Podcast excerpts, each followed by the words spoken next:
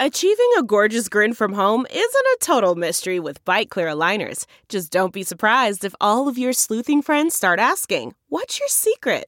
Begin by ordering your at-home impression kit today for only $14.95. BiteClear aligners are doctor-directed and delivered to your door. Treatment costs thousands less than braces. Plus, they offer flexible financing, accept eligible insurance, and you can pay with your HSA FSA. Get 80% off your impression kit when you use code WONDERY at Byte.com. That's BYTE.com. Start your confidence journey today with Byte. Hey, friends, thanks for joining our podcast. I want to tell you about something really new and exciting called Patreon.com/BP Show. It's a great way to get exclusive interviews with newsmakers, voicemails, personalized videos, political commentary, and early access to a special podcast called The Making of Bernie Sanders. Go to patreon.com/BP Show. Patreon.com/BP Show.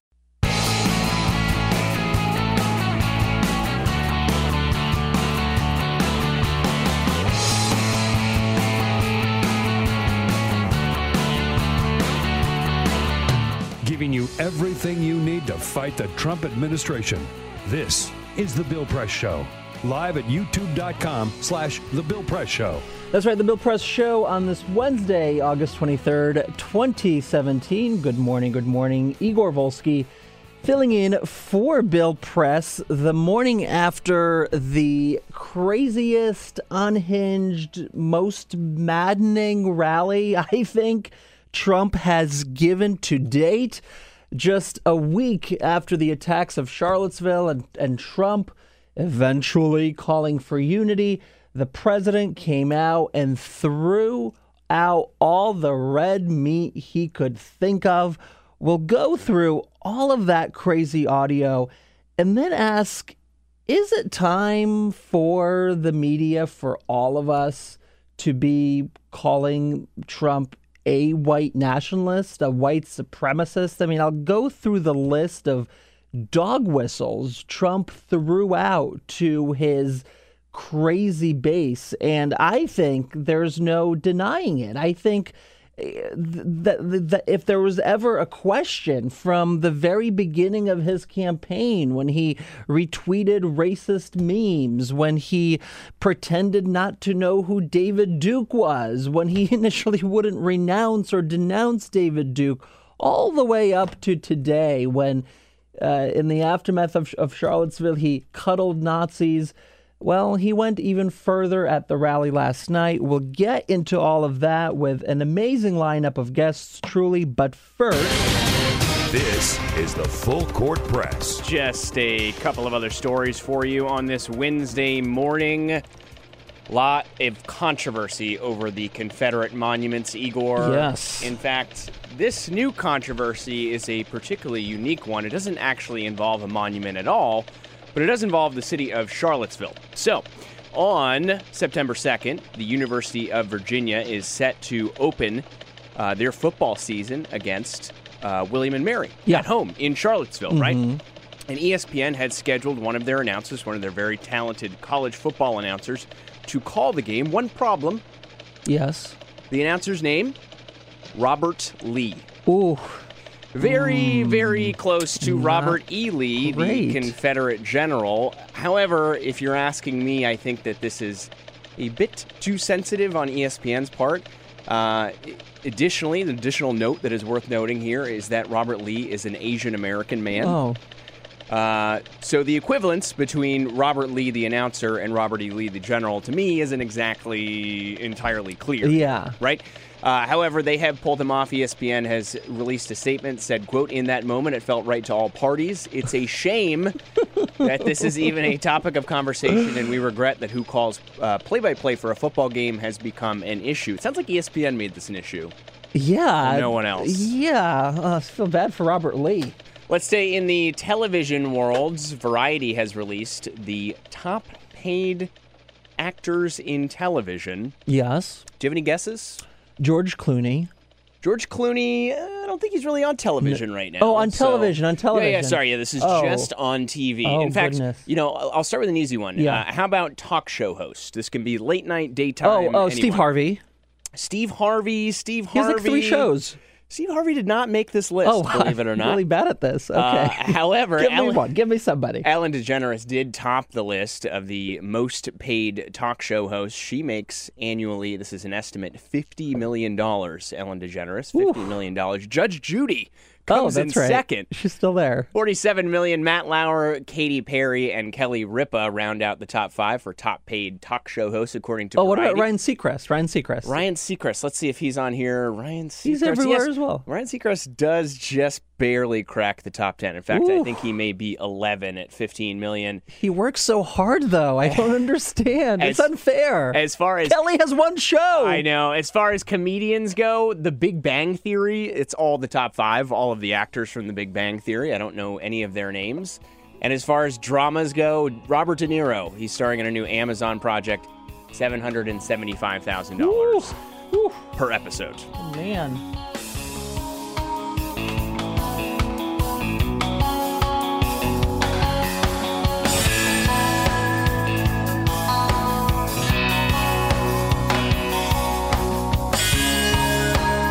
On your radio, on TV, and online. This is the Bill Press Show. That's right, Bill Press Show this Wednesday, August 23rd, 2017. Good morning. Igor Volsky of the Center for American Progress Action Fund and the Thinking Cap podcast filling in for Bill Press on this really, very, I think, infuriating, sad morning, the morning after Trump's big rally in Arizona. It's a state where the president launched his campaign, really, with the kind of red meat against the media, against progressives and Democrats that we've become accustomed to. But last night came in the aftermath of the attack in Charlottesville, of a tough week for the president in uniting the country, something he's failed to do time and time again. And so when we heard this rally was happening, we kind of all scratched our heads and said, why is he doing a base rally, a re-election rally, whose entire purpose is to fire up his most vocal supporters as the country has been torn apart by the events of the last week? Why do this? I mean, some people even thought, well, now with General Kelly as his chief of staff, maybe we'll hear a different Trump. Maybe we'll see something else. And that, of course, didn't happen. I don't know where to start. I have a lot of audio of Trump from last night. I spent a lot of time listening to and watching his remarks, reading the transcript of his remarks. I couldn't believe that an American president could say the words that he said and could sound the way that he sounded. Let's start with what has really become Trump's kind of bread and butter at these rallies, and that is, of course, his attacks on the media. And he's done this so often that when we hear it now, it just kind of washes over us. But I gotta say, last night, I think, the way I heard it, was Trump taking it to a whole new level. Here he is calling the media dishonest. The very dishonest media, those people right up there with all the cameras. I mean, sustained booing here. And this came during a riff where the president defended his Charlottesville remarks, the three or four different statements that he made, calling his own words perfect. There were two statements and one news conference. The words were perfect. They only take out anything they can think of, and for the most part, all they do is complain. The president claimed and read off from his statements. He says his words were perfect. It's the media who took them out of context. And in a riff about how dishonest the media was, Trump took out a piece of paper with his Charlottesville remarks and began to read off of it. those Saturday remarks, those first remarks where he said that that both sides are to blame and that there's violence on both sides. You remember, these are the remarks that shocked the nation. You had a group on one side that was bad, and you had a group on the other side that was also very violent. And nobody wants to say that, but I'll say it right now. You had a group on the other side that came charging in without a permit, and they were very, very violent. Now, this is him from Tuesday, right, Jamie? These are the Tuesday remarks you just played? I have to check my calendar because it's just such a rapid rate here. Yeah, Tuesday, yeah, those were the one. That's his follow-up to the follow-up. In his initial remarks, Trump, you'll remember, Trump did say that those very, very similar to what we heard here, that both sides are to blame. Now, at the rally, when he was reading from a piece of paper about his Saturday remarks, he read up to the both sides comment, omitted at the rally for his supporters. Both sides literally skipped that portion of his prepared remarks and then moved on. So last night, in order to prove how dishonest the media was in reporting his comments, Donald Trump literally omitted the most controversial part of his statement from his supporters. I mean, it was absolutely insane, because of course it undermined his entire point.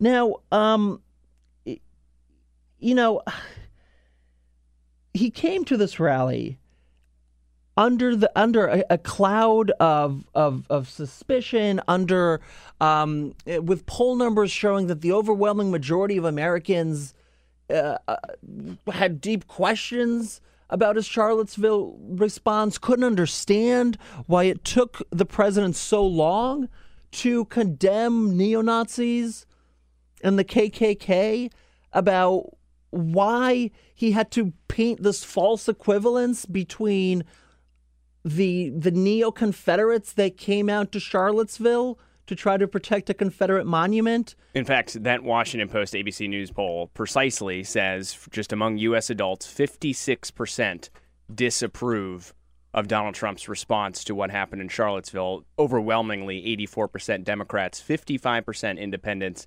and 19% Republicans. Yeah, so that's how he came into the arena. That's the context for the speech. And yet,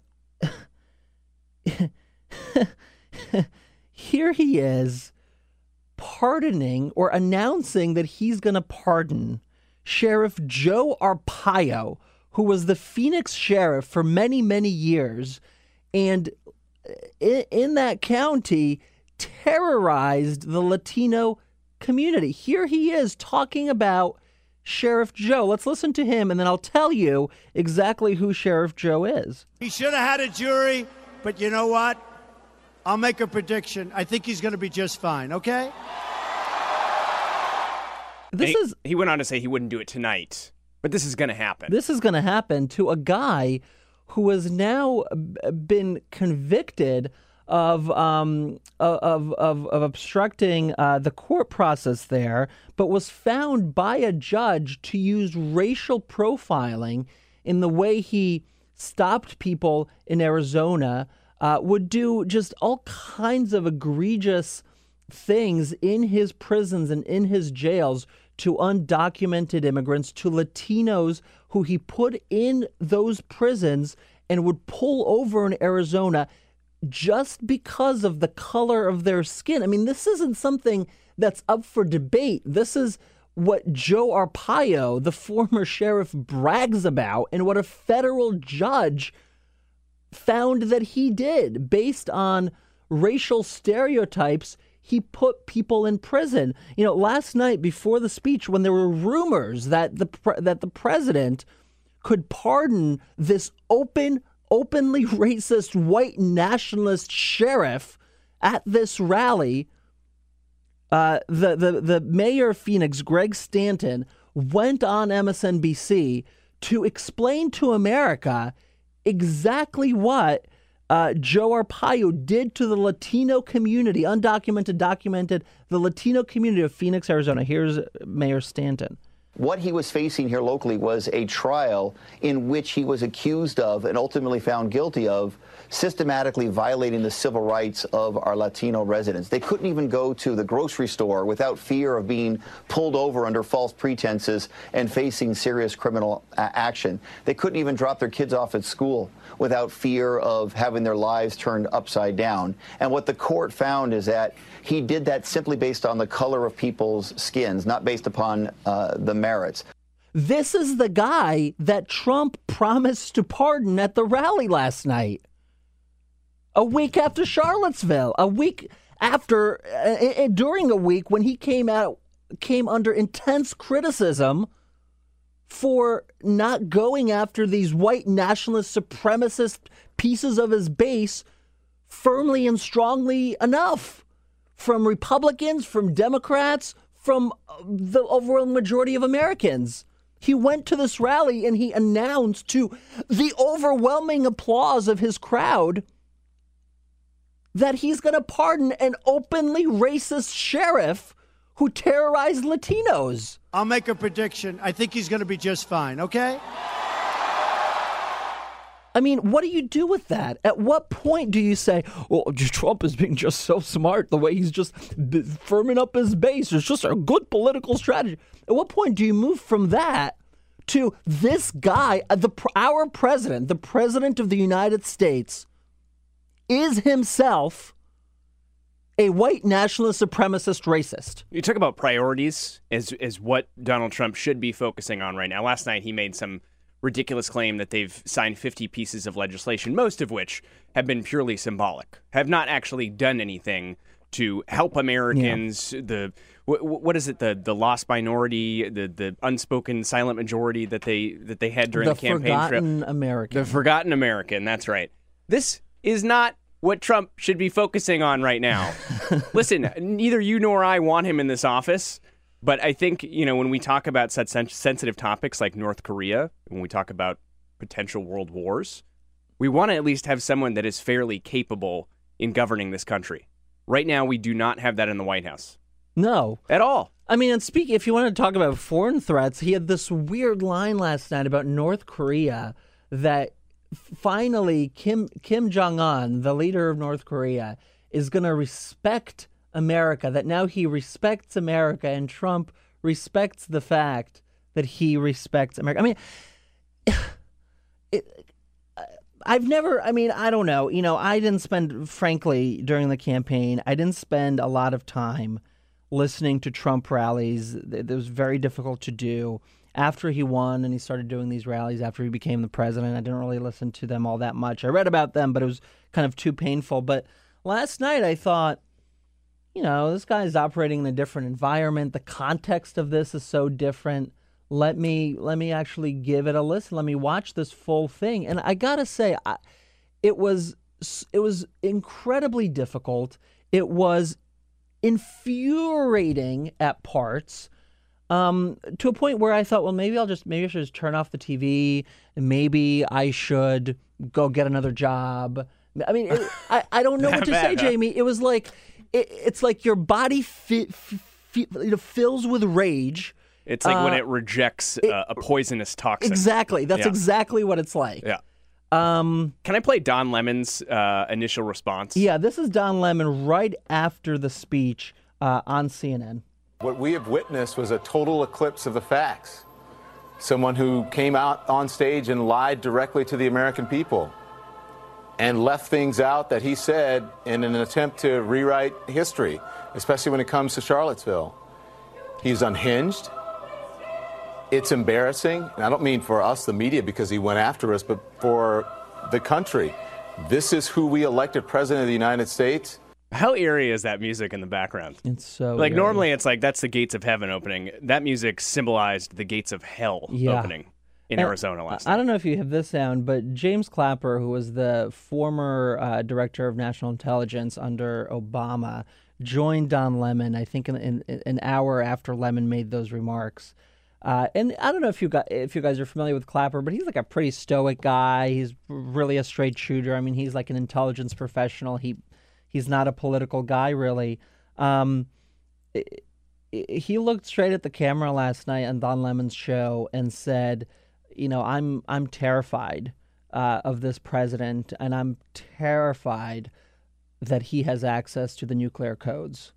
And I got to say, you know, hearing James Clapper, of all people, say that really sent chills down my spine and made it clear that this thing is real, that we're not exaggerating the consequences here, that we're not, you know, this isn't like a political effort to frame Trump in a certain way. I mean, this is a incredibly unhinged, insecure president who is not governed by reason, who is not governed by logic, and whose actions are entirely unpredictable and could be triggered by God knows what. I mean, we are truly, truly living here in incredibly dangerous times. The other piece of Trump's remarks last night that, to me, really symbolized, and it's why I started the show with the question of, when will it be time to start calling Trump himself a white nationalist, a racist? And I'll ask this question of our first guest, Nina Turner, president of Our Revolution, who's coming up on the program. When is it time to start calling him a racist and a white nationalist and openly pinning that label on him? Because as you know, the president has a long history of racial animus, going all the way back to the early 1970s when the Trump company had to settle with the Department of Justice for not renting or selling their apartments to African Americans, to the late 1980s when Donald Trump, private citizen Trump, took a full page ad in the, I believe it was the New York Times, calling for the execution of 5 African American men for allegedly raping. It turned out later that they were exonerated. A jogger in Central Park. Donald Trump still stands by that ad, despite the fact that DNA evidence exonerated those men. To all of the rumors that we heard and accusations of racial discrimination in Trump's casinos and businesses, to, of course, the kind of campaign that he ran, starting with calling Mexicans rapists and drug dealers and building a wall and the Muslim ban. I mean, the list goes on, to, of course, bringing people onto his staff, everyone from Steve Bannon to Steve Miller to Jeff Sessions to whatever the heck his first name is, Gorka.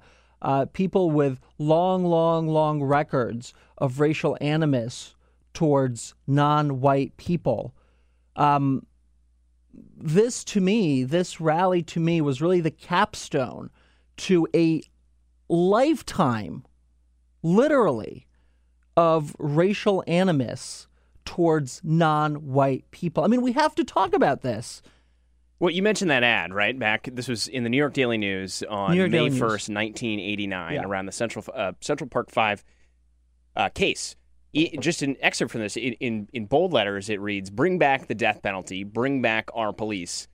And then in the smaller text, quote, this is Trump, "I do not think so. I want to hate these muggers and murderers. They should be forced to suffer. And when they kill, they should be executed for their crimes. They must serve as examples so that others will think long and hard before committing a crime or an act of violence." This is the Trump that has always existed. Yeah. May 1st, 1989. And we saw it on full display last night. And this is also what Sheriff Joe is. It's exactly what Sheriff Joe is. Talk about that language. Sheriff Joe Arpaio used to have his prisoners walk out in public in pink jumpsuits to humiliate them, picking up trash, in horrible living conditions when they were housed inside. They were in tents, in hot tents. This is Trump's dream. Yeah. And he has finally realized it. Yeah. A racist, awful, bigot-filled world of hate. Yeah. Yeah. And it was on such extreme display last night, Jamie, both the racism piece of it, which we'll get into in a moment, but also the bashing of the media in a way I just haven't heard him say before. I mean, he said things like, the media doesn't want to make America great. The media hates this country. The media is dishonest. The media is responsible for giving a platform to right-wing extremists and to hate. It made you think, like, is there a horrible story that's coming that he's trying to fend off and laying a foundation of attack for against the media? Is he looking for some kind of exit ramp off of this whole presidency thing? I mean, he literally threw everything he had against the wall to make sure it stuck, to a point where it kind of became not only kind of too much, but just unbelievable. It made you think, like, what else is going on here? Why is this at such a heightened point? Why is this so incredibly extreme? I mean, he must know it's on some level he's not, as a president, even a president who's running for re-election 6 months into his term, he's not just speaking to that small hardcore Trump voter, but he's speaking to all of America. And so why he would go so far, I think, to some degree remains a mystery, and maybe we'll find out in the days ahead. By the way, we are on Twitter at BP Show. Yeah. Tweet at us at BP Show. Igor, of course, is at Igor Volsky. I'm at J Benson DC. Tweet at us. Let us know. I just put this tweet out here. Which part of Trump's Phoenix rally last night disgusted you the most? Oof. Let's talk about the racism, the hatred, the bigotry.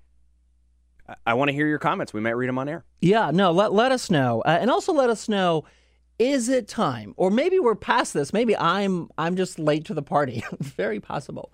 Is it time to openly label in, mainstream conversation Trump a white nationalist, racist, supremacist? What's the dividing line? Is there any light left between Trump and Steve Bannon, or Trump and some of the other more extreme white nationalists like David Duke and others?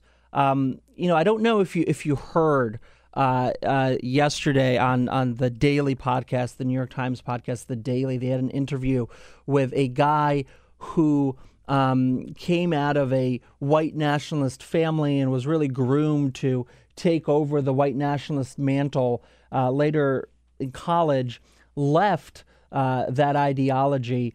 But he talked about what it was like growing up a white nationalist and what white nationalists see in Trump, both during his campaign and in this latest Charlottesville episode, how they hear what he says and what it means for them to finally have a president who not only shares their worldview, but also gives them cover to march, cover to hate, and cover to recruit. It's scary, scary stuff. And it gets to a place where it's not just rhetoric, it's not just words, it's not just disappointing, but it's really and truly dangerous when you have a president condoning those kinds of beliefs and condoning the expression of anxiety that white nationalists, kind of grow out of. We saw, for instance, after the election, a huge spike in hate crimes, and that continues. Of all types. Of all types. African-American, anti-Semitism, Latinos. If you're a person of color in this country, President Trump doesn't respect you. Oh, no. President Trump definitely. Even if he trotted out Ben Carson at the beginning of his Phoenix rally last night and tried to heal the crowds. Yeah. By the way, Richard Spencer, the probably the most high-profile white nationalist at this point, was live tweeting Trump's rally last night. First tweet, Trump just forcefully denounced Antifa strong, the anti-fascist group. I don't think that actually happened. Don't think that actually happened. But then this is the real kicker. Richard Spencer tweeting, Trump has never denounced the alt-right, nor will he. So that's the message that they get from their racist white supremacist in chief. Yeah. And that's the message they get not only in rhetoric, you see, but also in policy. And this is really, really critical, is that for a long time, and this is still the case, white nationalists are very much weaving themselves into, and have been for years, into the Republican Party, in the sense that there's this belief among white nationalists that there's a lot of controversy that comes with the label of white nationalist. And so if you can insert white nationalist policies into the Republican platform without calling it white nationalism, that you can see your beliefs in policy and in play. And the clearest example of that, of course, is immigration. And this belief that you got to keep immigrants out of the country, particularly non-white immigrants out of the country. It's something the Republican Party has believed for years, and it's something the white supremacist, white nationalist fringe has been lobbying for. And you actually have these kind of covert white nationalists or undercover white nationalists who run for office as Republicans under using these immigration platforms and these immigration beliefs to insert themselves into mainstream politics. And of course, last night in Phoenix, which is ground zero really for a lot of this immigration debate, Trump made news by saying that not only is he still going to build the wall, but he may even shut down the government if necessary, to build that wall. Here he is in Phoenix. Build that wall. Now, the obstructionist Democrats would like us not to do it, but believe me, if we have to close down our government, we're building that wall. Yeah, if we have to close down the government, we're building the wall to keep the Mexicans out. Priorities, man. Priorities. Yeah, exactly. All right, we're going to take a quick break here. We're back with Nina Turner. She's the president of Our Revolution. We're going to talk about this rally, what it says about Trump, what it says about our country, and how do we move on from here. Quick break. I'm Igor Volsky, filling in for Bill Press. Do stay with us. He didn't do it on time. Why did it take a day? He must be a racist. It took a day. Download our podcast, search for The Bill Press Show on iTunes, and remember to rate, review, and subscribe. This is The Bill Press Show.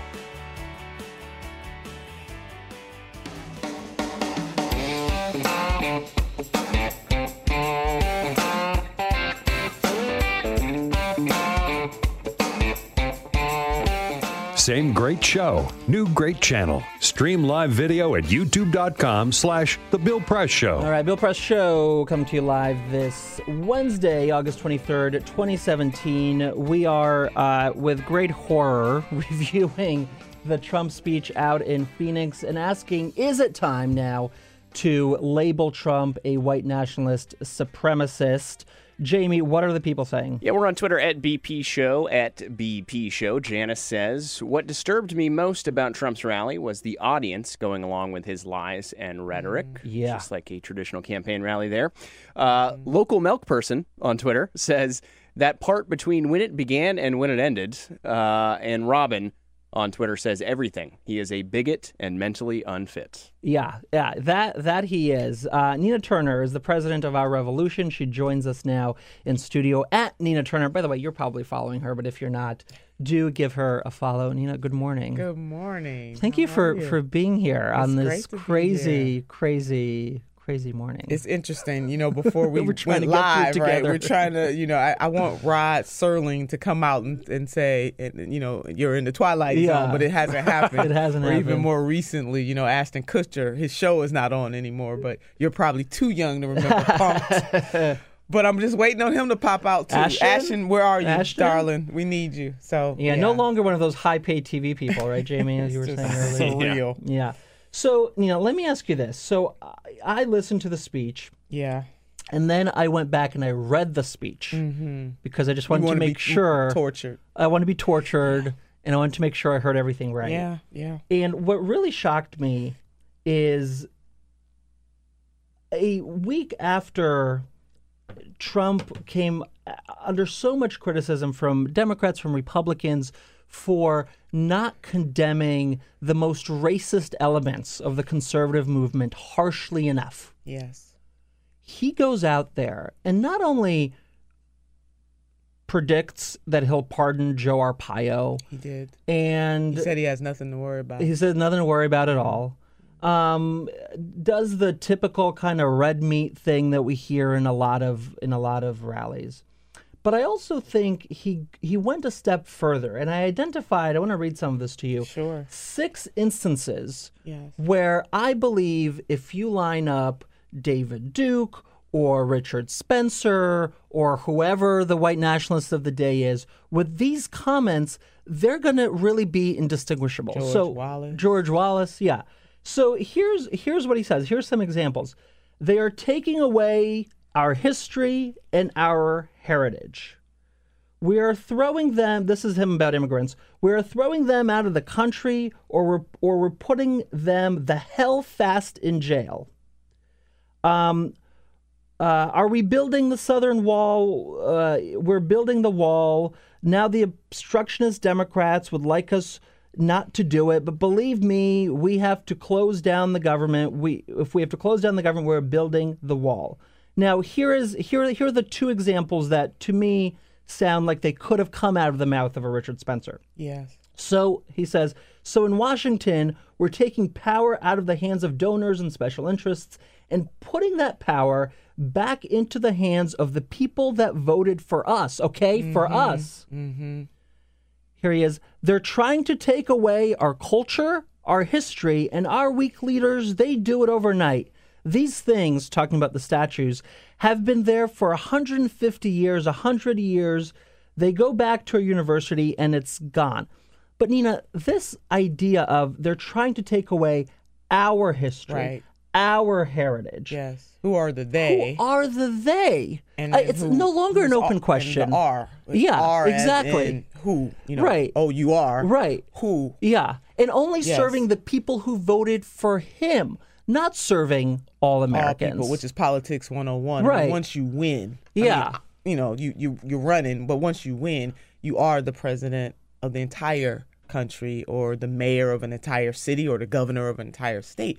You got to put all that other stuff aside until you run again. And Mr. Trump he can't get out of campaign mode. He just cannot do it. He really maligned immigrants. I mean, he's painting immigrants as all criminals, the stereotypes, lock them up, throw them out of our country. And when people have intensity in that way, when they believe that there's an other to blame their problems on, that's a powder keg waiting to explode. Oh, yeah. And he's just throwing fire on it. He's not bringing us together. So he says one thing. I mean, as you know, he methodically went through what he said on Monday compared to what he said on Tuesday in terms of Charlottesville, and blamed the media. So he takes no responsibilities for his actions. And then he goes to that rally. I don't know if we want to call it a dog whistle or a bullhorn. Well, I mean, it's like at this point, but literally saying it. I mean, it's not even whistling. He did. Articulating it. And again, it's just unconscionable that he would just lump all immigrants in together and overlay on an entire group of people, whether they're from, some places in Africa, because we don't talk a lot about, African immigrants, people from Haiti, people from Mexico, you name it, but immigrants, and even some immigrants from Europe. He just overlaid. And so when people think about, though, criminals, they're thinking about immigrants of color. Yeah. They're thinking about our Hispanic sisters and brothers and other people of color. Are we at a turning point now? I mean, after Charlottesville, after this speech, which is just so filled with racism, with bigotry, with hate, Are we to see this president through a different kind of post-Charlottesville prism now? I don't know what prism we can see him through. I mean... But would you be comfortable, I mean, you know, in media appearances you make and et cetera, would you be comfortable in calling him openly a racist, a white nationalist? I mean, how far should we be going at this point? I'm not comfortable going that far because we shouldn't be, though, those words are serious. Yeah. You know, that's a serious indictment. Yeah. And we don't want to desensitize people to what it really means to be a white supremacist, a neo-Nazi, KKK inspired. But I will say that this president is patently, God, I'm trying to think of some PG words that I can say on the morning show. He is irresponsible in every single way, and he's hitting that wall really, really strong. The reason why I'm so cautious, because as a historian, you know, I teach African American history at Cuyahoga Community College in Cleveland. You know, I teach my students about this and organized hatred and the terrorism that black folks had to face in the South, that the KKK was born, you know, in the 1860s, right, during that after the Civil War. And when I say terrorized, killed, maimed, burned down houses of African-American folks just simply because they were black, lynchings. And a lot of folks at that time, they knew, even though they wore the white sheet, and they covered up their faces, people knew that some of these folks were in law enforcement. Some of these folks were council persons, township trustees, mayor, you name it. They knew. And these were real terrorists. So we have to make a distinction. Now, are we talking about the 21st century version of what that is? Right. Then the president is bumping up against that pretty strong. But we should not be cavalier, even in our disdain for, because some people have strong disdain for this president or dislike for the way he comports himself, the policy positions, you know, continuing to talk about this daggone wall and willing to shut down the government over a wall. But from an academic perspective, we really have to be careful with banting that word about.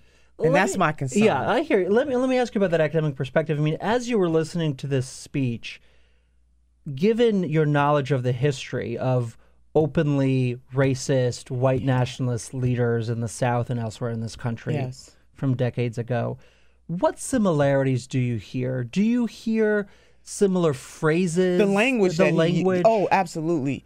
And that is where we must be very careful because everything you just read. Our culture. Heritage. They're trying to take away our. When you're dealing with people who are already in that mental space, especially if people feel distressed economically. Yeah. Then we look to blame somebody else. It's just human nature. And that's always been the historical paradigm of white nationalism. Absolutely. That's what openly racist nationalism in the past. Trump is adopting that very same frame of argument now. He is. And that is what is so scary. This is scary. This is nothing to play with. Right. This is serious. And this is not a partisan statement the way the president is trying to make it. He is being irresponsible. And I'm saying that there's real consequences. Very real consequences. And he's stoking people's anger and frustration. And the powder keg can blow. Yeah. So he is being very irresponsible. He needs to stop doing it. He knows exactly what he's doing here. And he's playing with fire. Yeah. Yeah. And it's everything that I can take not to just go all the way. I know people are calling him. Right. But it depends on how we're defining what a white supremacist, neo-Nazi. He's leaning there. So that's a good question. So how would you define someone who you'd be comfortable in calling a white supremacist, white nationalist? I mean, it's what that guy did to Heather. I mean, to the extent that you are willing to kill somebody over that belief. Or the guy that interviewed and he had all his little weapons on the bed and they come locked and loaded. That kind of stuff, when you're going to act out violently in that way, you're all the way there. Yeah. You know, the marching in the streets with those tiki torches and really going back to a time. The only thing they didn't have was the white sheet. But I would argue that in the 21st century, there are a lot of people who are wearing a blue suit over a white sheet. Yes. And that's really what we're getting at. It is not, I mean, the overt display of that happened in Charlottesville, Virginia is bad enough. But I would also like to remind people that we need to be on alert for covert racism that is still permeates. You know, I don't know if you heard, I've been talking about this for like the last 2 days because I thought it was so incredible. The New York Times podcast, The Daily, yesterday had a really an amazing interview with a man who grew up in a white nationalist family and was groomed to take over kind of the white nationalist movement. He's the son of the man who started the what is it, the Stormfront, that big white nationalist website. And as a child, he built like a kids section to the site, and it's just really what he grew up in, and it what bound his family together. And then he goes off to college, and in the first few years, he's still kind of doing the radio show that he did, the white supremacist radio show. He's still helping his father run the white nationalist movement. And then slowly, piece by piece, he begins to see doubts and grow doubts about white nationalist ideology, about does race really determine your intelligence, for instance. And he's brought in pseudoscience. He's brought in by a Jewish classmate of his to Shabbat dinner. And that really begins to open his mind. And at this Shabbat dinner, there's a man who begins to challenge him on his beliefs. And, Nina, over the period of a year, he goes back with this man back and forth, arguing every single white nationalist belief. And at the end of the year, he completely breaks from white nationalism. And he writes a letter to the Southern Poverty Law Center, which is, of course, the institution that monitors white nationalists and hate speech, and is actually widely read in the white nationalist community. And he knew if he wrote them the letter and they published the letter, kind of everybody would know that he has broken away from the movement. And so he does, and it's published, and his dad calls him and tells him, you know, if I knew that having a son would be so painful, maybe I shouldn't have had the son. And so now he has a rift with his family. And it's an extraordinary, extraordinary interview, one man's evolution. But he also talks about right before he left for college, he ran for a very local kind of county executive seat in Florida. They're from Florida. And he gave a speech at a white nationalist conference about that experience. And at the time, his vision was that it's difficult to be a white national, an openly identified white nationalist in 2017, that it's very controversial. He said, but what you can do is that you can cleverly weave in white nationalist beliefs into the Republican platform. And so, as exactly as you say, people in those blue suits, lawyers, blue jeans blue suits. Doctors, who are secretly white nationalists, adopt policy positions just like Trump when it comes to immigration, most prominently, when it comes to other issues like this really intense protectionism. And that is to say that we're not just talking about the rhetoric and the speech that's so dangerous that may lead to violence. We're also talking about policies that keep non-white people out of this country, that keep them keep them from moving up in society, whether it be affirmative action policies that this president's now going after. But, and Igor, when we can't forget, people are so quick to forget. That's why I want us to take a deeper dive. There's promise in this problem, and I'm hoping as a nation that citizen leaders, immigrant leaders, that folks don't need a fancy title to get involved in this. So So titles are good, purpose is better. I always say that. Now, titles are good. They matter. But purpose is better. And so you are the president of Our Revolution. I am. So I want people to feel empowered in this moment. And how do we get from here, where we are now, to there? Because Mr. Trump will not always be president. So we got a plan. You know, there's a African proverb that says that one should never build their shield on the battlefield. Well, a shield building time. But back to the point that you were making, it is let's follow the policy. So even looking at the policies of this country that empowered the type of racism from black codes to Jim Crow. And Jim Crow era didn't end until the late 60s. So this is not something that happened, you know, 1700s. I mean, we know what was going on in 1700s, 1600s, 1800s. But I want people to internalize the fact that even lynching in this country, that 72% of those of the people lynched were black. Mm-hmm. You know, so when you have a Nina Simone singing Mississippi, goddamn, mm-hmm. that song, and I encourage the listeners and the viewers, go listen to the words of that song. Every day. Or every day, you're right, or Strange Fruit. This is real. And so that's why I said when the president is playing with fire, so redlining, you know, restrictive covenants where African-Americans and Jewish, our African-American and Jewish sisters and brothers couldn't live in certain areas in this country because it was written into the deeds that you couldn't sell your house to an African-American or somebody or a Jewish person. Yeah. Those are policies. When the socioeconomic strata, you know, even after the Great Recession that we had, that the home value, so everybody was hit across the spectrum. Yep. So poverty is hard, and it cuts across ethnicities. I want to say that very clearly, that there are poor white folks in this country, and I get it. Yeah. But disproportionately, when we look at that, it hurts and cuts the African-American community and other communities of color more harshly. So when you look at the types of loans that were, you know, sold at that time, who's hurt, the intensity of that. We're talking about public policy and the federal government way before Mr. Trump, mm-hmm. but we're just seeing mm-hmm. it in our lifetime mm-hmm. play out before our eyes, yep.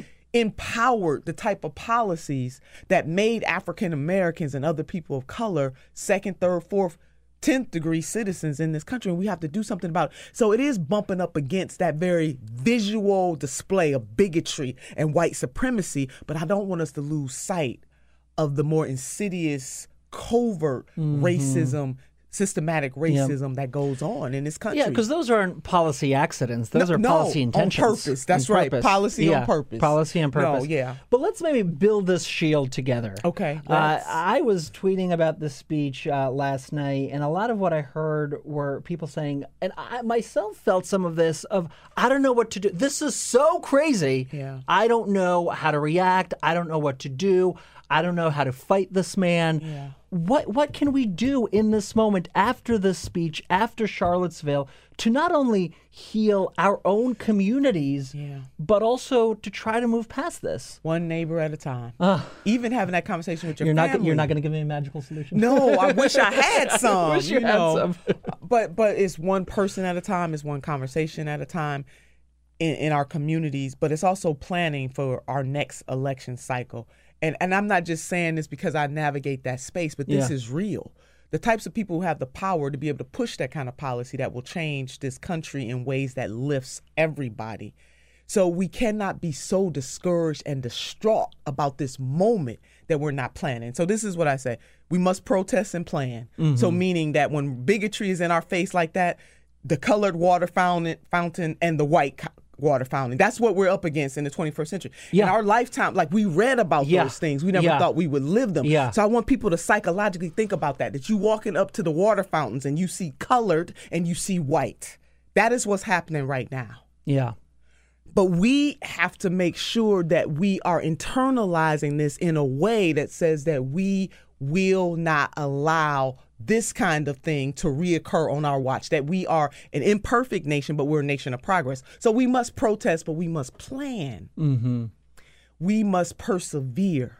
So local, state, federal levels of government, we got to get out into our community because there's more conscious-minded folks than not. We mm-hmm. outnumber mm-hmm. that small group, but we got to make sure that people who are of conscious mind win those seats. Yeah. And have the people's power, and they push that power in a way that does not discriminate. It's not sexist, it's not racist, it's not ageist, none of those isms mm-hmm. to really push us forward. Do you think that our elected Democrats are doing enough, or what more can they be doing in this moment? I mean, you remember yeah. immediately after the president was elected, there was the sense of, oh, let's give him a chance, let's see how he does. And it really took African-American lawmakers in Congress, people like Maxine Waters, to kind of draw the line in the yeah. sand and hold this president accountable, and kind of everybody else followed in a way, or many of them followed in a way. If you were advising, and I'm sure you have a lot of these conversations, Democrats and progressives who are in positions of power, What more can they be doing? Or what, in your eyes, are they not doing enough of? Well, we got to push a policy agenda. It's not just enough to be against Trump, to be anti-President Trump. Yeah.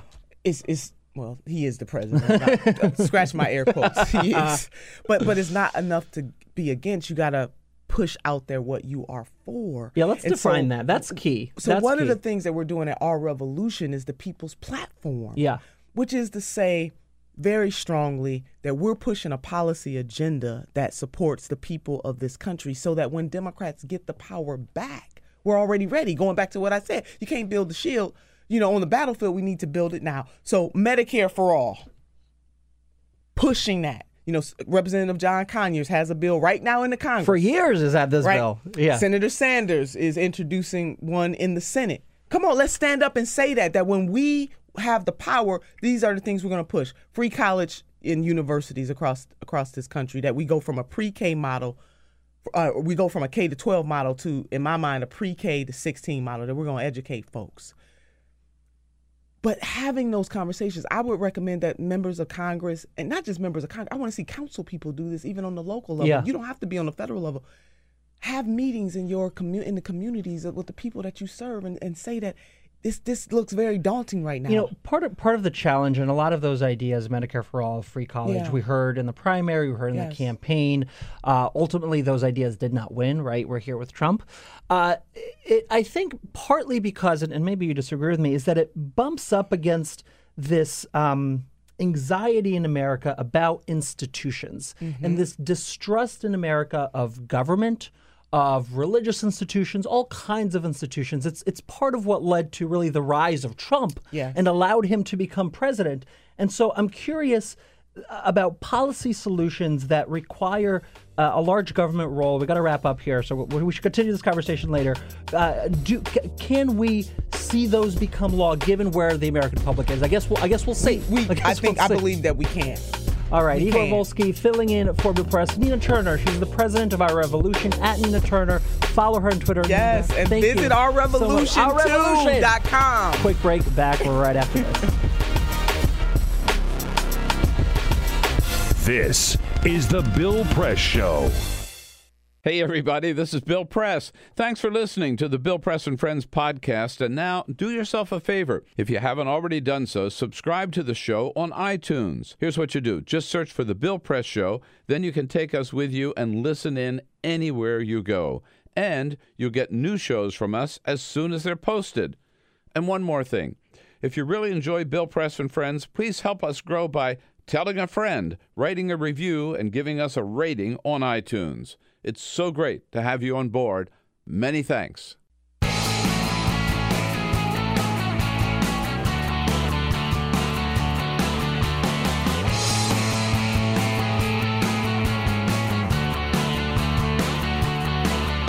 Giving you everything you need to fight the Trump administration. This is The Bill Press Show. Live at youtube.com/The Bill Press Show. That's right, Bill Press Show this Wednesday, August 23rd, 2017. I'm Igor Volsky, filling in for Bill Press as we try to recover from the night that was Trump's big rally in Arizona, coming, of course, just the day after the president laid out his vision, his plan, if you can call it that, for Afghanistan. Josh Letterman is the foreign affairs reporter at the Associated Press, on Twitter at Josh Letterman AP. Josh, good morning. Good morning, Igor. Thank you for being here. We'll get into Trump's Afghan plan and what it means for the country, what it means for our men and women in uniform. But first, this is the Full Court Press. Just a couple of other stories for you on this Wednesday morning. We'll begin with Afghanistan, in fact. Some ratings in from Donald Trump's Monday night primetime address to the nation on his decision, which... All right, how many people watched? Didn't really get any details. But anyway, 28 million on average. 28, is that good? What is that? Well, actually, get a comparison? Slightly less than his inauguration. Oh, okay. So I did not have the inauguration number. I do have Obama's Afghanistan speech from December 2009. That averaged 40.8 million. Oh, compared to 28 million on Monday night. However, that's funny because it was basically the same plan. Yeah. However, they do note that this number does not include C-SPAN or online viewers. I'm sure there were probably more folks with traditional TVs, cable. Yeah, I'm sure C-SPAN kicks it up to like 90, 100 million right there. Yeah, exactly. Hey, it's August 23rd. That means it is Cheap Flight Day. Did you guys know that? Cheap Flight Day. We got to go somewhere, Josh. Yeah. We could see flight prices reduced anywhere between 11 to 20% less than they normally are. Pricing, of course, varies depending on destination and timing. You know, I was researching Cheap Flight Day as we're getting ready for this story here. You gonna take me on a trip, Jamie? Well, did you guys go on? You guys just came off a trip. We just came back from a beautiful trip. What, tell me about your trip. Oh, where we went to Denver. We went to Wyoming. We went to Montana. What? It was the most relaxing. So did you... And then we came back to this. You flew to one of those destinations and then rented a car and drove around. That's right. I mean, Josh mostly drove. I just watched. I saw fly fishing pictures from Josh. Did you partake in the fly fishing as well? Yes, Jamie, yes. Where are the pictures? Josh just refused to post the pictures of me Josh caught more fish, though. And by more, he means more than zero. Okay, I kind of caught a fish. I reeled a fish in. Yeah. You know, he just had the best spots. Because, you know, in the river, if you're upstream, you catch all the fish. And if you're downstream, which is where I was most of the time, it's more challenging. That's right. But, you know, I got to say, I, for a long time, didn't think that the rejuvenating power of vacations was real.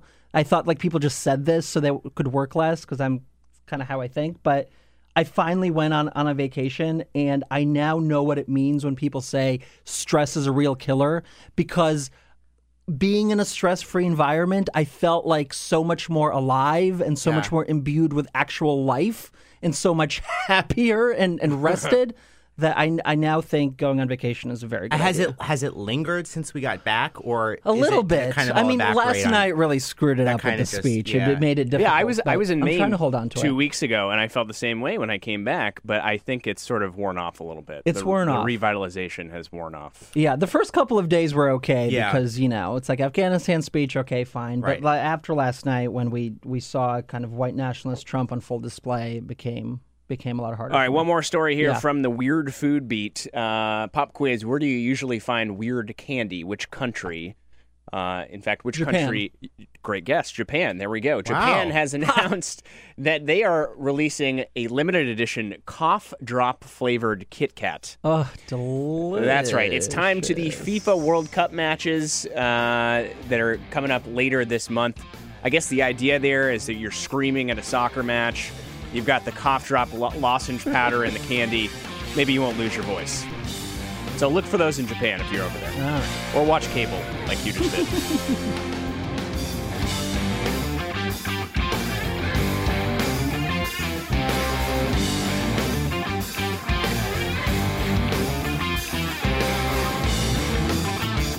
On your radio, on TV, and online. This is the Bill Press Show. Igor Volsky filling in for Bill Press this Wednesday, August 23rd, 2017. Hour two, as we try to live through the day after Trump's big Arizona rally. We'll talk about some of the crazy rhetoric there, as well as the new policy, no, details, no. He gave on Afghanistan the night before. Josh Letterman is a foreign affairs reporter at the Associated Press. He's on Twitter at Josh Letterman AP. Joins us now in studio. Josh, good morning. Good morning, Igor.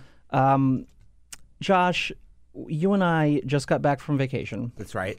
And as we were coming back that Sunday, we heard that Donald Trump is going to be announcing a new Afghanistan plan. Now, this is after months of review, after he had promised multiple times to come up with a strategy for America's longest war. And so there he was. He asked for time on all of the networks and sought to lay out his vision. Give us a sense of what we know Donald Trump wants to do in Afghanistan. Well, what Donald Trump wants to do in Afghanistan and what Donald Trump is going to do in Afghanistan are actually not entirely the same thing. And for once, we actually had a relative level of openness from the president about the fact that he was overriding his initial instinct, which was to pull out of Afghanistan, which he talked about a lot prior to becoming a presidential candidate. You know, we got to get out of there. This is a stupid war. And that after being in the Oval Office, that sort of changes the perspective, and that he realizes now that pulling out hastily would create all kinds of problems, namely continuing to have a safe haven for terrorist groups that could threaten the U.S. So the new strategy, as you point out, it looks a lot like the old strategy. It's essentially a continuation of the status quo. No big expectations that we're going to have some immediate breakthrough where there's peace with the Taliban tomorrow or we defeat, you know, the Taliban in Afghanistan. But essentially trying to maintain some presence there, keep this as a low-level conflict that can be contained without investing some huge new amount of U.S. troops that could further embroil the U.S. into this war. So currently there's about over 8,000 American troops in Afghanistan. They're tasked with helping the Afghan forces fight the Taliban, but also which controls half the country? Right. The Afghan government itself controls basically about half the country, with the rest being controlled by the Taliban or other extremist groups. And the American theory here is that if the Afghan government falls, then it really becomes a base of operation not only for the Taliban, which is mostly interested in governing Afghanistan, but also for al-Qaeda and other radical groups which have ambitions externally to terrorize the world. The president, and this is President Obama, surged American troops to, 100,000 during his maybe first year in office. Now we're down to 8,000. The question I think a lot of people asked when they heard this Trump strategy of sending some small number of troops, 4,000 maybe troops, to Afghanistan is, if 100,000 American troops couldn't, I mean, they did, to be fair, they did push back the Taliban when they were there. But then, of course, once they withdrew, the Taliban came back. But if 100,000 American troops couldn't solve the Afghan problem, what will, 12,000 in total American troops be able to do under Trump? Well, not dramatically change the tide of the war. And that's why even Trump, who's predisposed to some rather over-the-top rhetoric, isn't talking about, we're going to go in there and these, extra few thousand troops are going to, win the war overnight. We actually had a relatively stunning statement yesterday from Secretary of State Rex Tillerson, who said the message to the Taliban was, we may not win this war, but you're not going to either, which is a rather stark departure from, we're going to, victory is going to be ours and we're going to win, and, defeat of our enemies will be vanquished. Which is what Trump said on Monday night. It is, but I think even for Trump, we did not hear the same level of we are going to defeat the Taliban and vanquish our enemies that we hear about, for instance, the Islamic State group. And I think that's an acknowledgement that if the U.S. is unwilling to invest 100,000 or more troops, even more than what Obama did, which Trump is clearly not, and which I think probably a lot of people a lot of progressives agree is not a great idea, then the goals and the what's achievable needs to be curtailed. So he's sending more American troops into Afghanistan without any kind of clear strategy of what success looks like. I guess it's containment of the Taliban and eventually bringing them to the negotiating table.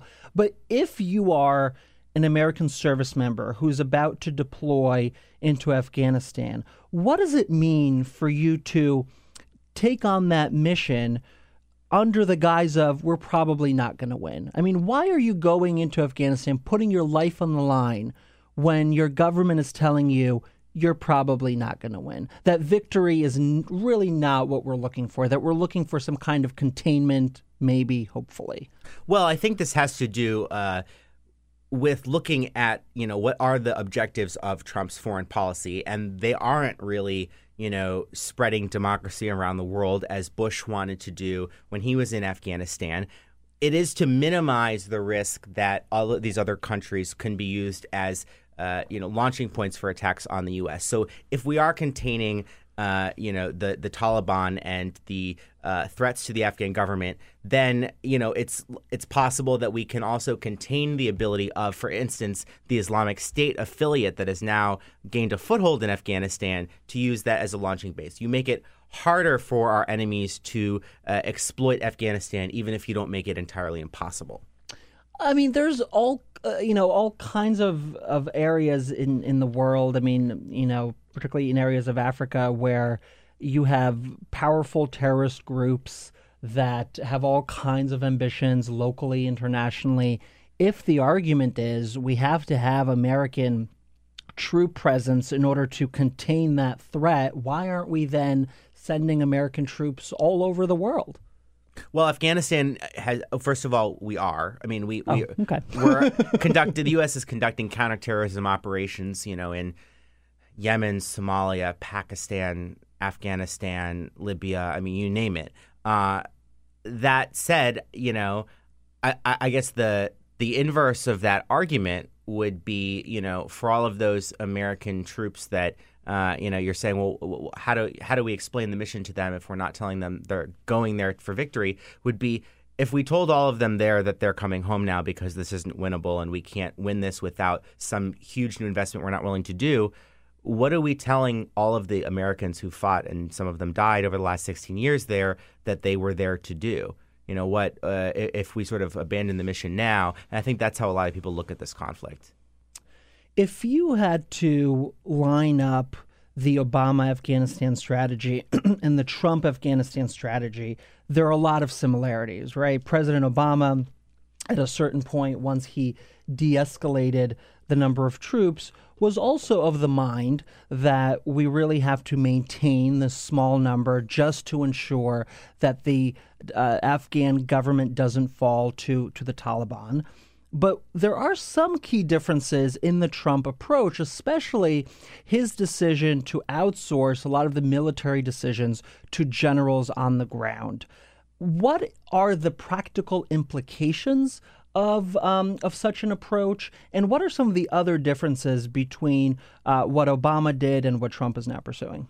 Well, military leaders have been relatively happy with the fact that they now have this additional authority to make a lot of game time decisions, not only in Afghanistan, but in other theaters of war, without having to, for instance, go all the way to the White House, to the National Security Council, when they want to authorize a certain strike or they want to move a large number of troops from one place to another within the country. And what was the rationale for Obama having that safety valve of him making those decisions as opposed to the generals? Why did he do that? Well, I don't think Obama ever really discussed publicly why he was doing that, but I think that the pretty broad critique, which came really from both sides, was that he really wanted a level of control. He wanted to be able to make those decisions himself, and there was also a concern among Obama and his senior advisors about civilian casualties, and if there wasn't a lot of hand-holding from the White House, that there could be rash decisions by the military that would lead to some negative consequences. The other main distinction between the Obama approach and what Trump is describing, at least as far as the rhetoric, is this idea that finally, ultimately, we're going to crack down on Pakistan. Yeah. Now, of course, Bush tried to get Pakistan to stop harboring the Taliban. Obama tried to do that. This has been a theme of our foreign policy for many years. But trying to pressure China on North Korea was also a strategy of Obama. And that's something that the pace has picked up under Trump, if you look at the number of sanctions actions and other things. And so with Pakistan, I think, at least for these first few days, we have to give Trump the benefit of the doubt that it's possible he could pursue a more muscular approach to trying to enlist Pakistan's help. Yeah. What is the role of Pakistan when it comes to Afghanistan? Well, this is a matter of great dispute. If you ask Pakistan, they say the idea that they have any influence over the Taliban is greatly overstated. They hate, why, the Taliban has done all kinds of terrible things. Why would we want them in our country? However, we know that Pakistan has basically looked the other way for a long time because they see the Taliban's influence in Afghanistan as a bulwark against India's influence in Afghanistan. So we know that Taliban leaders live freely in Pakistan. They travel without a whole lot of problem over the border between the two countries. The Taliban wounded are treated in Pakistani hospitals. And there are very close ties between the ISI, which is this top security apparatus in Pakistan, and the Haqqani network, which is essentially the Pakistani version of the Taliban. So Obama tried to, I assume, use carrots and sticks to clamp down the support that Pakistan provides to the Taliban. Trump, on Monday night, suggests that he would do the same. What are some of those tools that Americans can use to put pressure on Pakistan? Well, again, we're hearing the president try to avoid showing his hand too much. This has been another consistent theme of his approach. You know, we don't want to tell people what we're going to do before we're going to do it. I will not say when we are going to attack, but attack we will. Wow, Jamie with the trigger finger there. It. That was impressive. He's on it. Yeah. But we do know that Secretary Tillerson has talked about potential sanctions on Pakistan, as well as potentially cutting off their status as a major non-NATO ally. So why didn't Obama think of that if it's if that is to be a super effective policy tool? Well, you know, again, I mean, it's like with China and North Korea. You know, you can punish China, but then you have all of this other business to do with China that can be affected by that. So you sort of have to, you know, be careful how much you anger countries that, you know, have a lot of leverage over trade and other issues. With Pakistan, we rely on Pakistan for a lot of counterterrorism help, you know, with other groups, and there are consequences. There are consequences potentially to doing that. You know, the other thing that would be the obvious bucket would be, you know, our foreign assistance to Pakistan that could be curtailed and actually has already been dropping. And let me ask you about the other piece of the Trump doctrine, such as it is, about not giving any kind of end date to the Taliban, because the theory goes that if you tell the Taliban or other terrorist forces when you're going to leave, they're just going to wait you out. A point somebody made on Twitter is, well, they live in Afghanistan, so what does it mean waiting you out? Yes, they will always be there. But is there truth to the criticism that Obama got of setting any kind of date certain really undermines our effort in trying to bring stability to the region, because it kind of, in very big, you know, letters, telecasts to everyone that America's leaving, you'll take over in a matter of weeks, months, or whatever the date is? That certainly was a criticism that, you know, came from a lot of different sides. I remember John McCain being the chief cheerleader of that when Obama announced a withdrawal date for that 100,000 surge to a total of 100,000 troops. You know, you're right that it's not likely that not providing an end date is going to make the Taliban think, you know, well, the Americans are here to stay, so we better abandon our vision of how we want to govern Afghanistan. But I think what Obama's desire to put an end date on this reflected that is still relevant today is that nobody wants to be in Afghanistan. None of us want to be there. And no Americans after more than a decade of war want this open-ended commitment where you sort of are just endlessly in this quagmire, the graveyard of empires, as Afghanistan's been referred to. But certainly the fact that Trump has, in a number of different conflicts now, been a little bit more guarded as far as what he discloses is something that military analysts have said is not strategically a bad idea. In your reporting, and I know you've been looking for this, I'm constantly looking for this, which is, what is the progressive alternative to the war in Afghanistan? Like, if progressives, liberals, Democrats, whatever you want to call them, had their way, what would they do in Afghanistan? Now, I've been searching. I'll tell you what I've found. Yeah. That there's a small minority that says, let's just pull out and whatever happens, happens. But the much larger kind of progressive foreign policy establishment talks about reducing the number of troops in Afghanistan to some number of troops who are able to go after terrorist organizations and terrorists and keep them from spreading into the region. So right now we're at 8,000. Maybe we bring it down to 5,000, 4,000, but that you need some kind of presence just to kind of keep the bare minimum in Afghanistan. Is that what you're hearing in terms of alternatives to what Trump has proposed?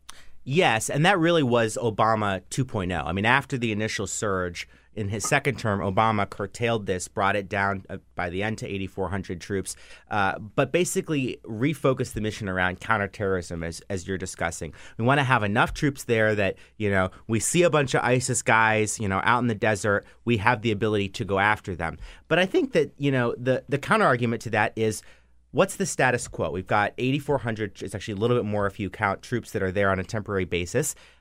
And already, at best, you can call this a stalemate. At worst, the Taliban is gaining ground on the Afghan government that we've now been supporting for 16 years.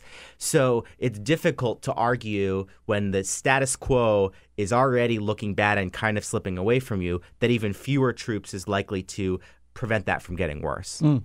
Let me zoom out a bit and talk more broadly about Trump's foreign policy approach. He certainly ran as an isolationist, arguing that why are we spending money overseas when we can be spending it domestically rebuilding our schools, for instance. It's what he said as a private citizen. It's what he said during the campaign. He admitted on Monday night that as president sitting behind that desk, he came to a different conclusion when the problems were actually facing him. And immediately after his speech at a CNN town hall, Paul Ryan gave, and I wish I had it written down, gave some kind of label to Trump's foreign policy doctrine, that it was some kind of realism. Maybe you remember. It was some kind of realism that Trump was espousing. How would you describe, if possible, kind of holistically Trump's foreign policy vision? What is the Trump foreign policy doctrine? Paul Ryan might have actually been picking up on a phrase that Trump used in his speech, which was pragmatic realism. Pragmatic realism. I don't actually know what that means. That just sounds like a bunch of mumbo jumbo to me. Sounds like the pragmatism and realism are like very close, I think, in definition. Right. So it's like saying like realism. Right, exactly. Well, I think, look, people have, searched through Trump's brain to the extent that's possible to identify some core values or principles that are driving this. And there don't seem to be consistent values as far as what are our goals going to be. But what we do see from Trump is some consistency in the tactics that he deploys. And some of them are what we've talked about.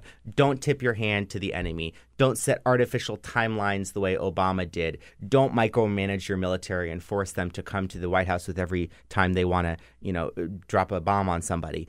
Try to enlist the help of other countries. So, even as we're saying we're not going to be doing nation building and, building bajillion schools in Afghanistan, we hear the Trump administration saying yesterday, well, we're still going to build schools so that women can be educated in Afghanistan. We're just going to force all of these other countries to pay for it. And, especially the Persian Gulf countries, a similar approach to what Trump has tried in, a lot of other conflicts where, in Syria, where he's saying, we're going to get other people to pick up part of the tab on this. We're going to get the Mexicans to pick up the tab on the border. So force other people to pay their fair share. NATO, good example of that as well.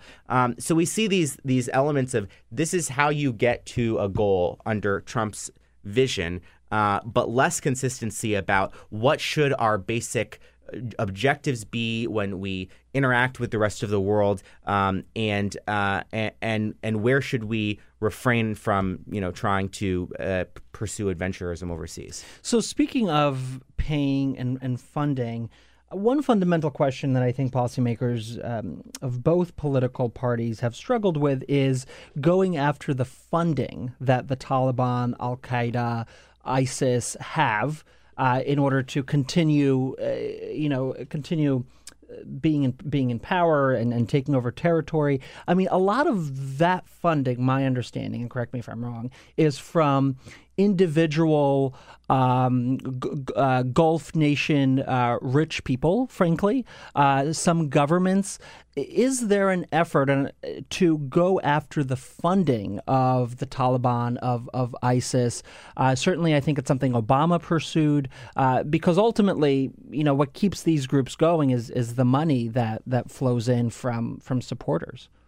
That's true. And there is an effort, you know, by the administration, by the U.S. government, I should say, that transcends administrations to try to crack down on that. I do think it's a different it's a little bit different scenario than, I mean, there has not been a lot of wealth in Afghanistan for a very long time, and the Taliban have been able to operate without the Taliban have never been flush with cash the way the Islamic State group at one point was, you know, where you just had these massive oil revenues. We know Trump is very interested in Afghanistan's immense mineral wealth that could be exploited if, you know, certain actors wanted to do that. But so far, it hasn't really. But the other thing is that there's a very large ability for the Taliban to derive income internally through the production of poppies and opium that's later turned into heroin and exported into other countries such as the United States of America. So, you know, the ability to eradicate the opium growth and trade in Afghanistan is something that has been tried by the U.S. to varying degrees over the many years, but something we've never really been able to totally get rid of. So in the time we have left, let's just quickly go into some of the reporting of how Trump came to his Afghan strategy, how he made the flip-flop from let's get out of Afghanistan to let's send more troops. Some of the reporting discussed a picture that Trump saw of Afghan women in miniskirts in the 1970s, that this was presented to him as proof that that Afghanistan wasn't always this extremist society. They used to have Western ideals. They had Western ideals and Western values. Do you know to what degree did the miniskirt picture convince the president? And it feels to me like the generals really beat him down into making this decision, that he was ultimately hesitant the whole way through to send more troops, given where he stood on the issue ideologically. Well, we know that it was among the ways that military advisors, Secretary Tillerson and others, tried to lay this out for Trump over the past several months. A number of times this year, Trump's advisors thought that this was all good to go. They'd gotten his sign-off. Things were good. He was going to back this Pentagon plan for roughly 3,800 more troops, only to find that the president wasn't really there yet and was putting this back on hold and wanted to study it a little bit more. We don't know, you know, to what degree any particular argument was picture was persuasive to the president, but we do know that the way that he and other aides have described the reason that he's staying in Afghanistan, despite his admitted reluctance, is the fact that, look, he's the president now and he owns this, and if he pulls out, and within a year, 2 years, we see, you know, Afghanistan become again a place from which, you know, extremists can attack America. God forbid there should be another, you know, attack that creates echoes of 9/11. That's going to be on Trump. And he is going to be the one who's blamed for allowing Afghanistan to again become a harbor for terrorists. And that's something that the president seems very intent on avoiding. How do you think, very quickly, this is going to play with Trump's base, many of whom were so attracted to his more isolationist campaign rhetoric? Well, Trump has pointedly declined to say how many more troops he's sending, even though we all know he's basically backing the Pentagon plan, which is 3,800. But the fact that he is so reluctant to talk in any detail about just what this new U.S. investment looks like is a reflection of the fact that his base doesn't want to hear about thousands more American troops going over to Afghanistan. So he's trying to downplay that while emphasizing all of this other stuff, you know, pressuring Pakistan and regional integrated approaches and, you know, South Asia, India, whatever, that his base is less likely to object to. And is there, just quickly, is there like an international coalition here that's joining Trump in this effort? I mean, we had a large international presence, certainly under Bush, under Obama to some degree. Where is the rest of the world on Afghanistan? Do they support this kind of containment approach? We still have the international security for this, the ISAF that's fighting in Afghanistan. NATO's a big component of that. And in the wake of the president's speech on Monday night, we've heard several other NATO countries, Britain and others, saying that as the U.S. increases their troop commitment, that those other countries will as well. Josh Letterman, he is the foreign affairs reporter at the Associated Press. You can follow him at Josh Letterman AP. Always a terrific Twitter follower. Josh, thanks so much for joining us. Thanks for having me, Igor. Quick break. We're back here on The Bill Press Show. His speech was without thought. It was without reason. It was devoid of facts. It was devoid of wisdom. There was no gravitas. There was no sanity there. He was like a child blaming a sibling on something else. Social with Bill Press. Like us at facebook.com/Bill Press Show. This is The Bill Press Show.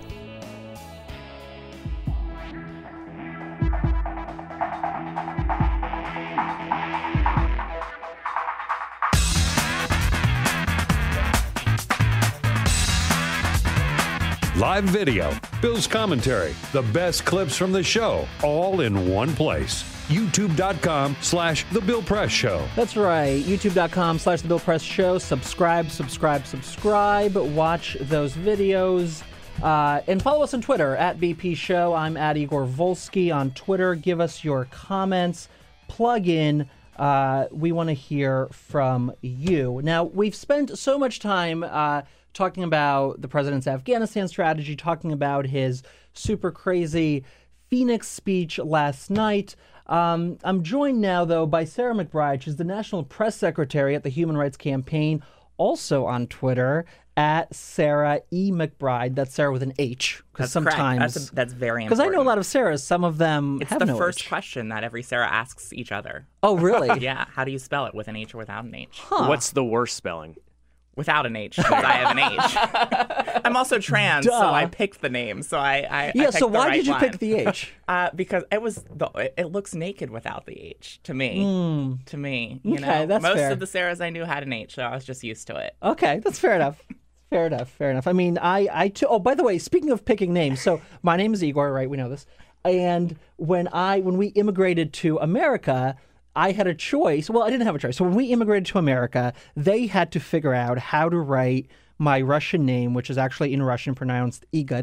It's like very soft, Igor. How to write that into English.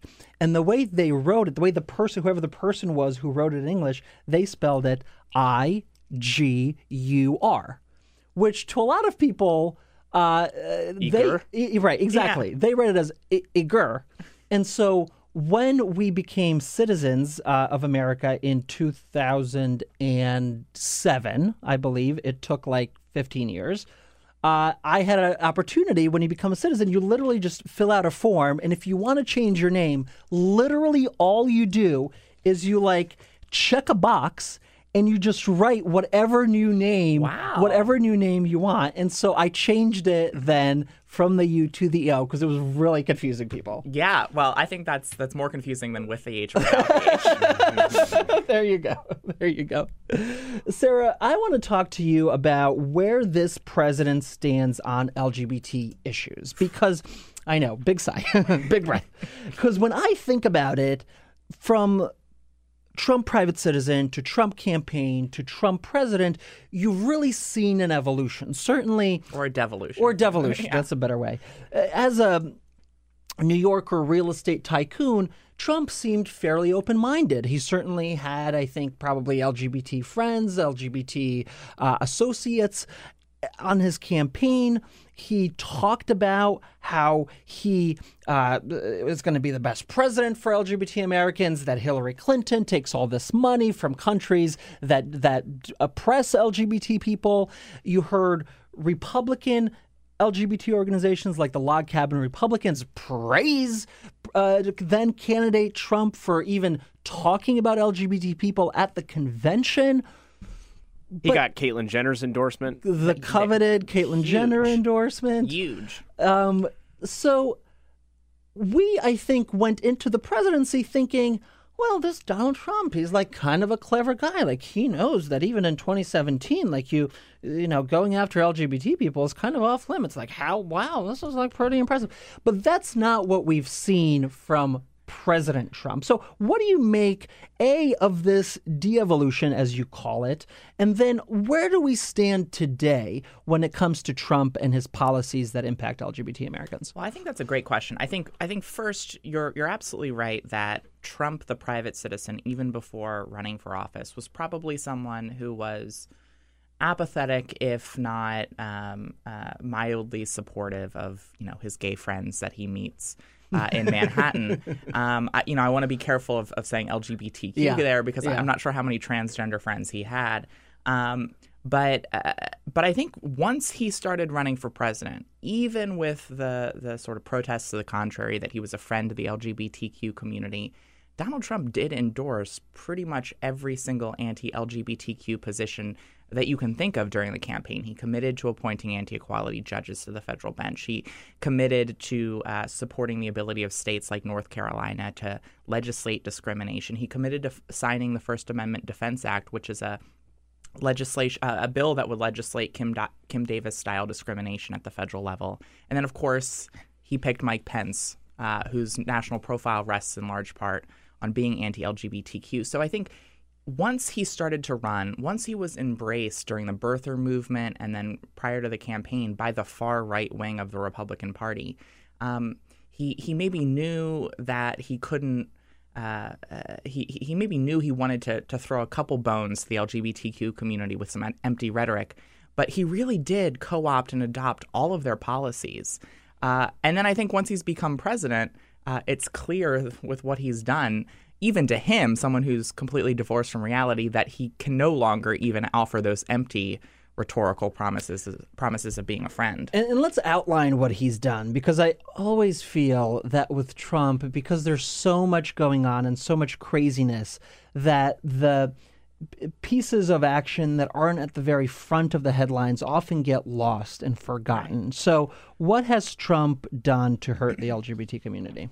Well, it's a long list, so I'll keep it sort of the top lines. The first thing that I'll mention is 2 months after getting sworn in, or a month after getting sworn in, and 2 days after Jeff Sessions was sworn in as Attorney General, the Department of Justice and the Department of Education rescinded the life-saving guidance promoting the protection of transgender students that the Obama administration had issued a year before. This was guidance that didn't just say that transgender students should be able to access restrooms consistent with their gender identity, but that schools have to take bullying against them seriously, that students have to be called by the names that they go by and referred to with respect and dignity.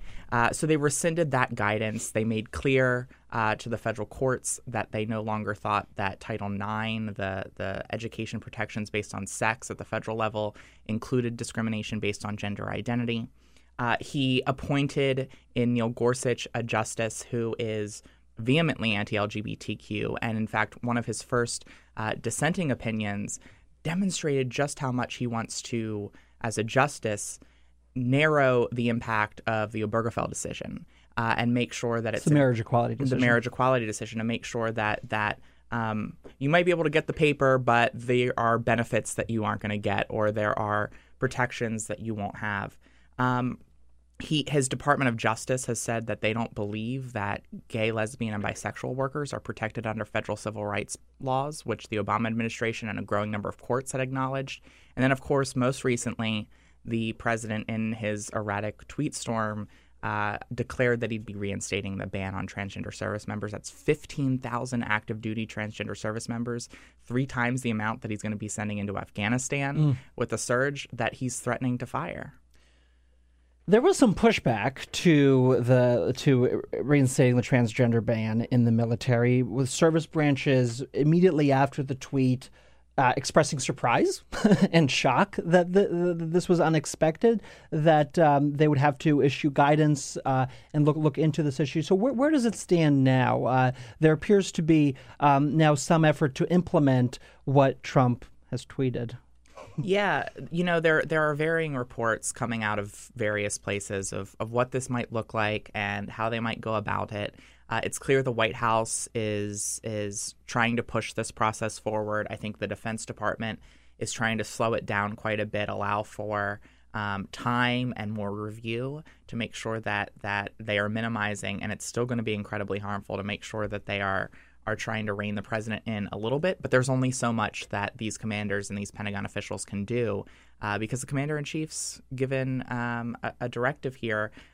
It's our view, it's the view of a lot of organizations and scholars, that it's an unconstitutional order that to ban transgender service members, to ban transgender people from enlisting, that it's unconstitutional. And there are a number of court cases that are proceeding to challenge whatever policy ends up coming forward.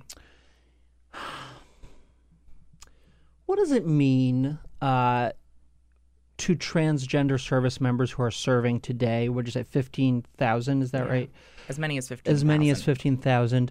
To hear their commander-in-chief institute such a policy just by whim, by tweet, because he's trying to make some kind of deal, allegedly. What does it say to them? Well, you know, I don't want to speak for transgender service members, but I can relay what I've heard from a number of them. I've heard that this demonstrates that Donald Trump does not respect their service. But more than anything else, it threatens their careers and their livelihoods. And when you are serving this country, let's say you're, as one transgender veteran said, let's say you're a platoon leader in Afghanistan, and you wake up that day and find out that you may not have a job the next or in a few weeks. How do you effectively do your job? How do you effectively have all of your mind in the mission?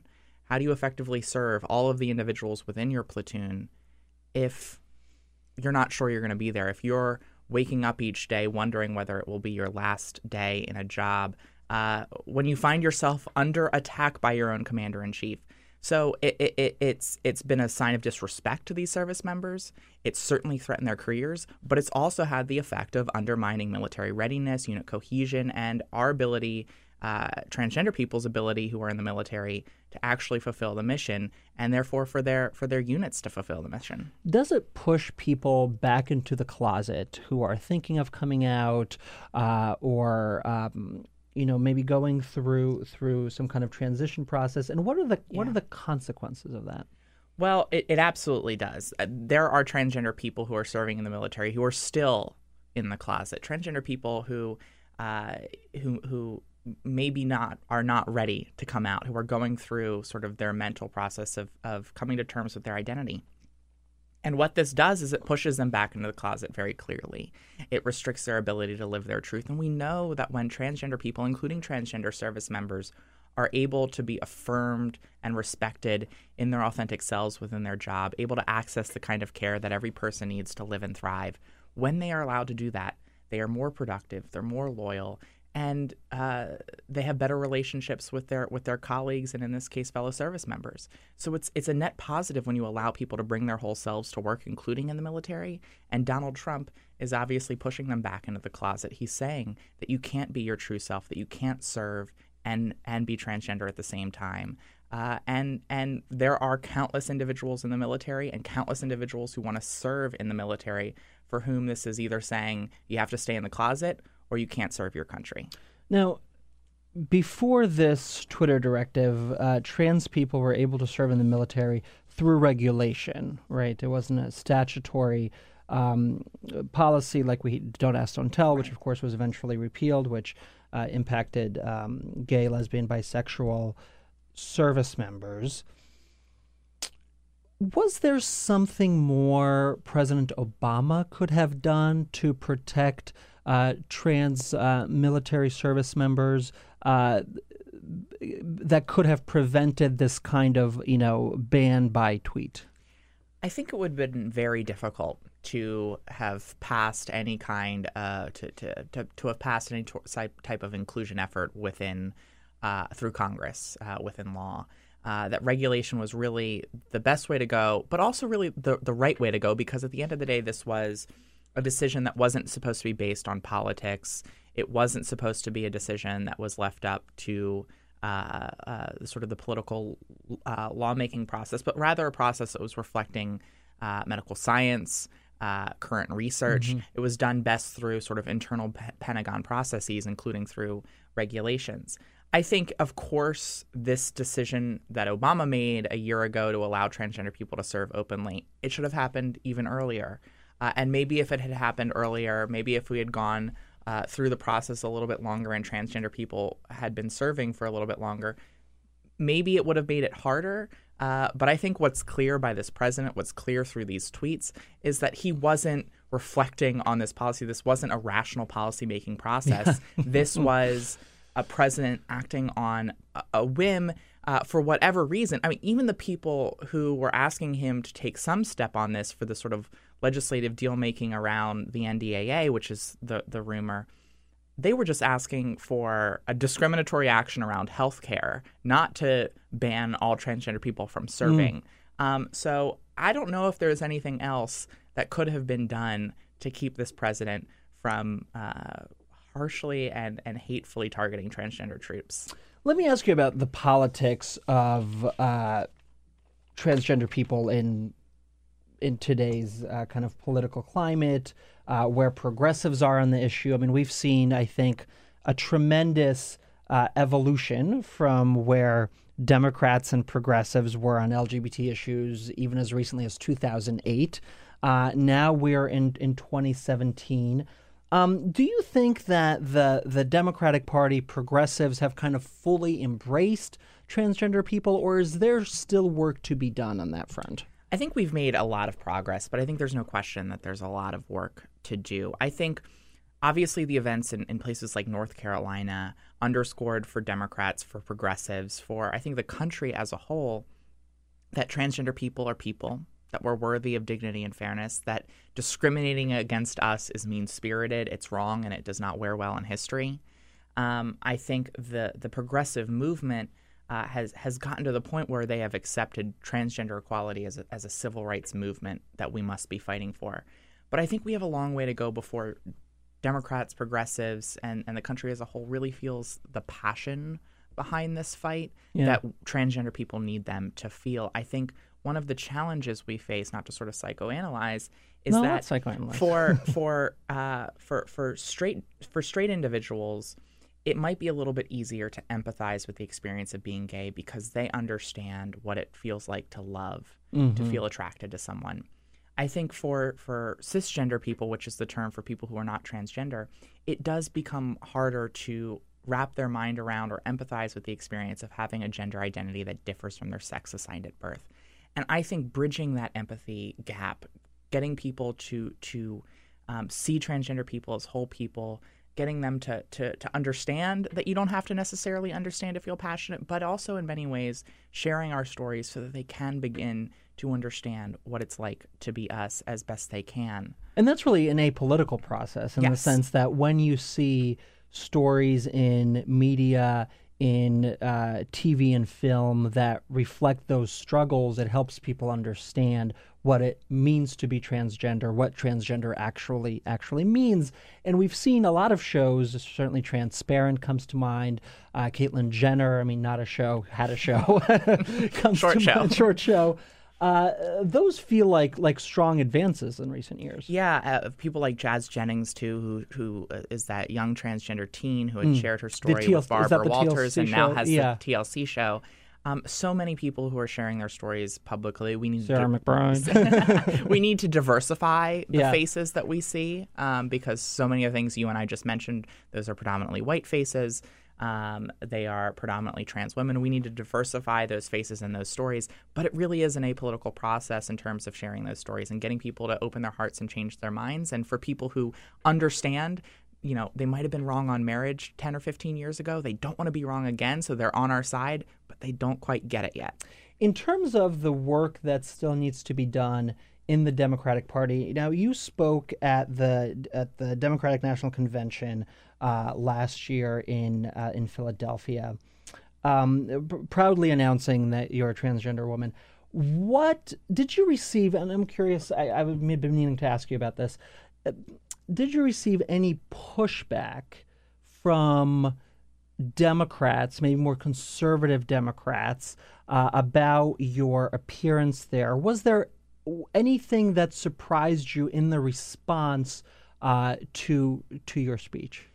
Well, I'll say that in the arena and around the convention as a whole, the response was nothing but support and excitement. I wish I could have bottled up the love and the energy that was in the arena. Yeah, it was tremendous. I was there, speaking, and it was one of the first moments of the evening that people were sort of paying attention, because, as you know, people are sort of milling around and waiting in their chairs and talking as they wait for the larger headliners later in the evening, and it was a pretty incredible feeling. I think after the election, it was difficult, not just for me, but I think for LGBTQ people, for people of color, because there was this movement, small movement in the Democratic Party to sort of blame us for the identity loss. Politics. The invocation of identity politics.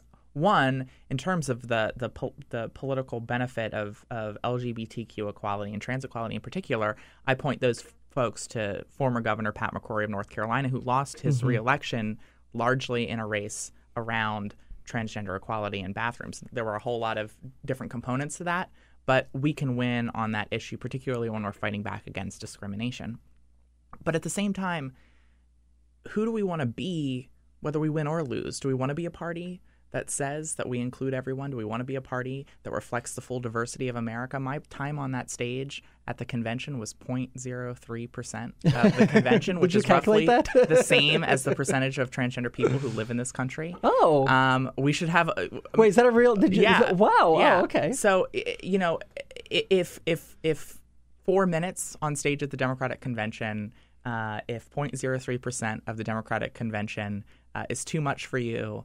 then I think you have to ask yourself about your values and whether you're living the values that you're fighting for within your own life and within your own work and politics. So I think it's a first principle issue for me, but it's also good politics.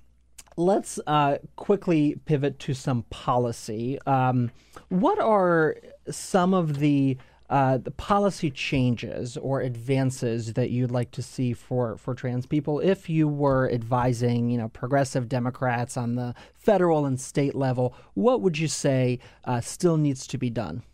Well, on the federal level, the first thing I'd say is the Equality Act, the Equality Act, the Equality Act. The Equality Act is a comprehensive LGBTQ non-discrimination bill that was introduced actually a month after the marriage equality decision.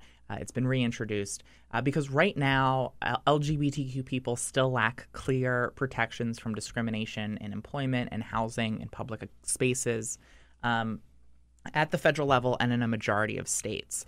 And so we need Congress to pass the Equality Act. That is of the highest priority for the LGBTQ community. We need elected officials at the state and local level to pass non-discrimination laws and ordinances.